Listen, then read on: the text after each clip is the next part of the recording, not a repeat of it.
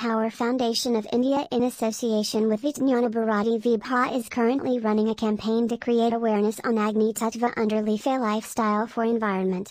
This campaign includes conferences, seminars, events, and exhibitions across the country involving educational institutions, communities, and relevant organizations to create awareness of the core concept of Agni Tattva, an element that is synonymous with energy and is amongst the five elements of Panchmahabhut.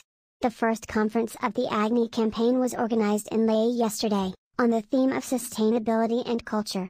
It witnessed participation from key stakeholders working in the areas of energy, culture, and sustainability, from diverse fields such as administration, policymakers, academics, and startups. The conference was inaugurated by Sri R. K. Mathur, Lieutenant Governor of Ladakh.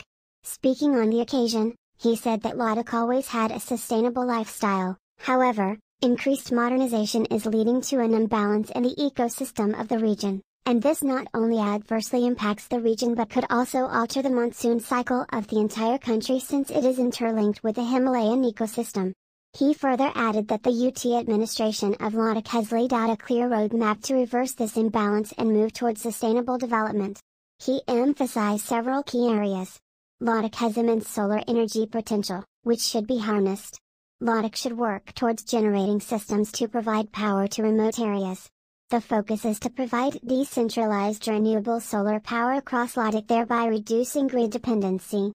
This is in line with the Prime Minister's vision of a carbon-neutral Ladakh. Geothermal energy is another focus area that holds immense potential in the Ladakh region. Unlike other renewable energy sources, which are intermittent in nature, it is available throughout the day and the year and should be suitably harnessed. Green hydrogen is another option in Ladakh, as the region has plenty of solar energy. It also has water. The hydrogen harnessed from this could be used to substitute petrol and diesel and the oxygen could be used in hospitals and by tourists. Shri Jamyang Tsering Namgyal, MP of Ladakh emphasized on an interdependent world. He said that Indian philosophy views the world as one and everything in it as one, but in the development model so far, the oneness has been lost. Sri Namgyal underlined that the model being formulated by Honorable PM is based on oneness, such as one sun, one world, one grid, and the efforts are on to promote and propagate a lifestyle that is conscious of the environment, based on this Indian philosophy of oneness. He said that Ladakh has always been in harmony with nature and has thrived on interdependency and coexistence. This is something that the rest of the country and the world can learn from, he added.